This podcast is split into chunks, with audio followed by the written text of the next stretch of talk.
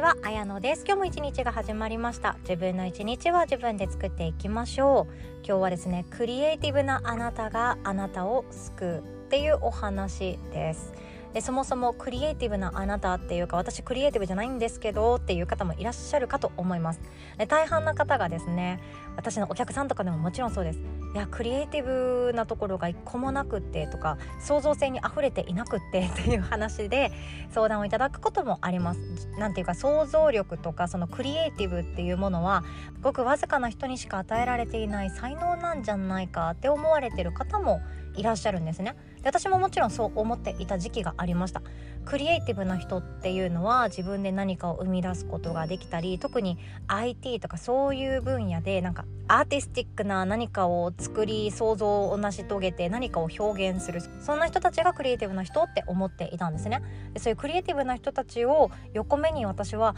あいいなあの人あんなにも夢中になれるものがあってっていう風によだれ垂らしていいないいないいな私ないよって思っていたところがあったんですよね。ただ実はあなたもクリエイティブな人間であってクリエイティブさっていうものを生かして自分の人生をもっともっと豊かにすることはできるんですよっていうそんな気づきのシェアをさせていただきたいなと考えております。実はクリエイティブな人っていうのは全人類なんですね。そうそれが何かっていうとあなたのこだわりです。こだわりってやつ。特に面倒くさいって思ってることもあると思います。でもこれってわざわざやりたいことなんですよね。わざわざやりたくって好き好んでやってんですよね。でわざわざ悩まなくていいことも立ち止まって悩むようにしてるんですよね。それがこだわりってやつです。でこの音声を聞いてくださってる方の多くは人間関係でのこだわりがあるんじゃないかなって思ってるんですよね。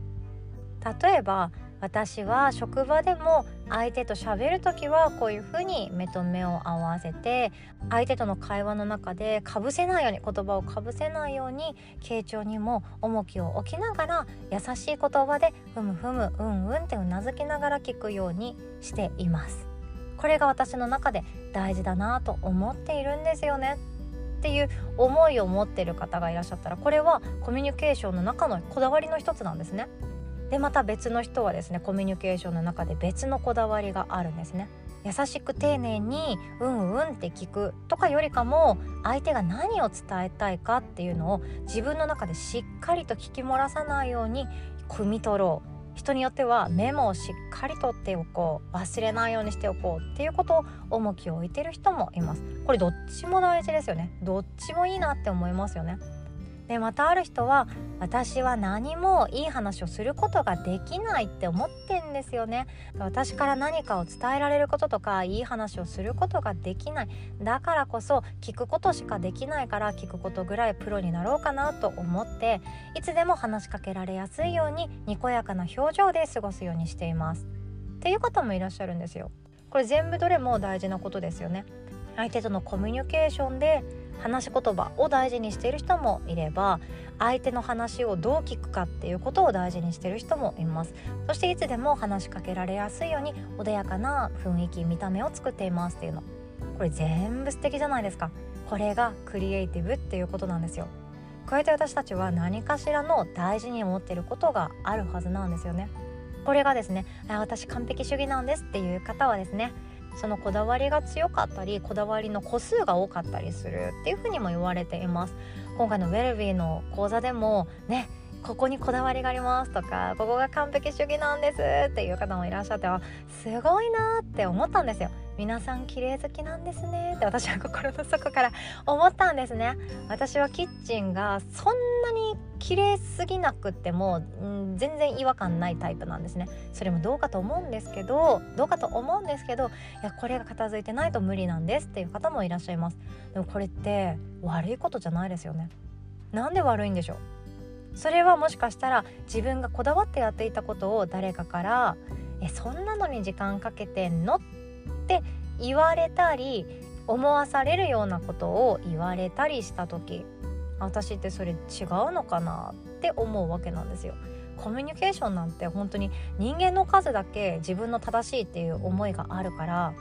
私は A だと思いますでも隣のあの人は B だと思ってますっていうのがざらにある世界でコミュニケーション一律にしましょうなんて無理なので食い違いとかおせっかいだなとかなんであの人やってくれないんだろうっていうその一喜一憂することがどんどん出てきちゃうんですよね。ただそれはみんな自分の優先順位大事なものです。自分のこだわりがあるってめちゃくちゃいいこと。クリエイティブに生きてる証拠です。私なんて創造性のかけらもありませんっていう方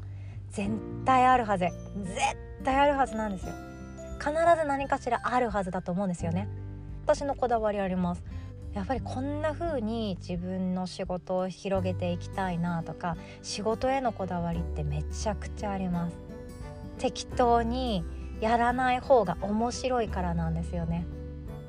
音声配信もそうです。こだわってます。一応これでもこだわってる方なんですよ。神々やんっていうツッコミちょっと置いといてくださいね。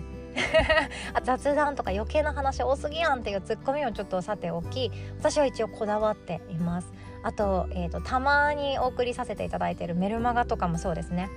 こだわってます。限定配信の音声プレミアムパートナー超こだわってます。未来ラボの講座めちゃくちゃこだわってます。そんな感じで私のこだわりっていうのは今そういうこと何かを伝えること誰かの学びや人生に影響することそこにこだわってるんですね。だからもう身だしなみっていうのはあ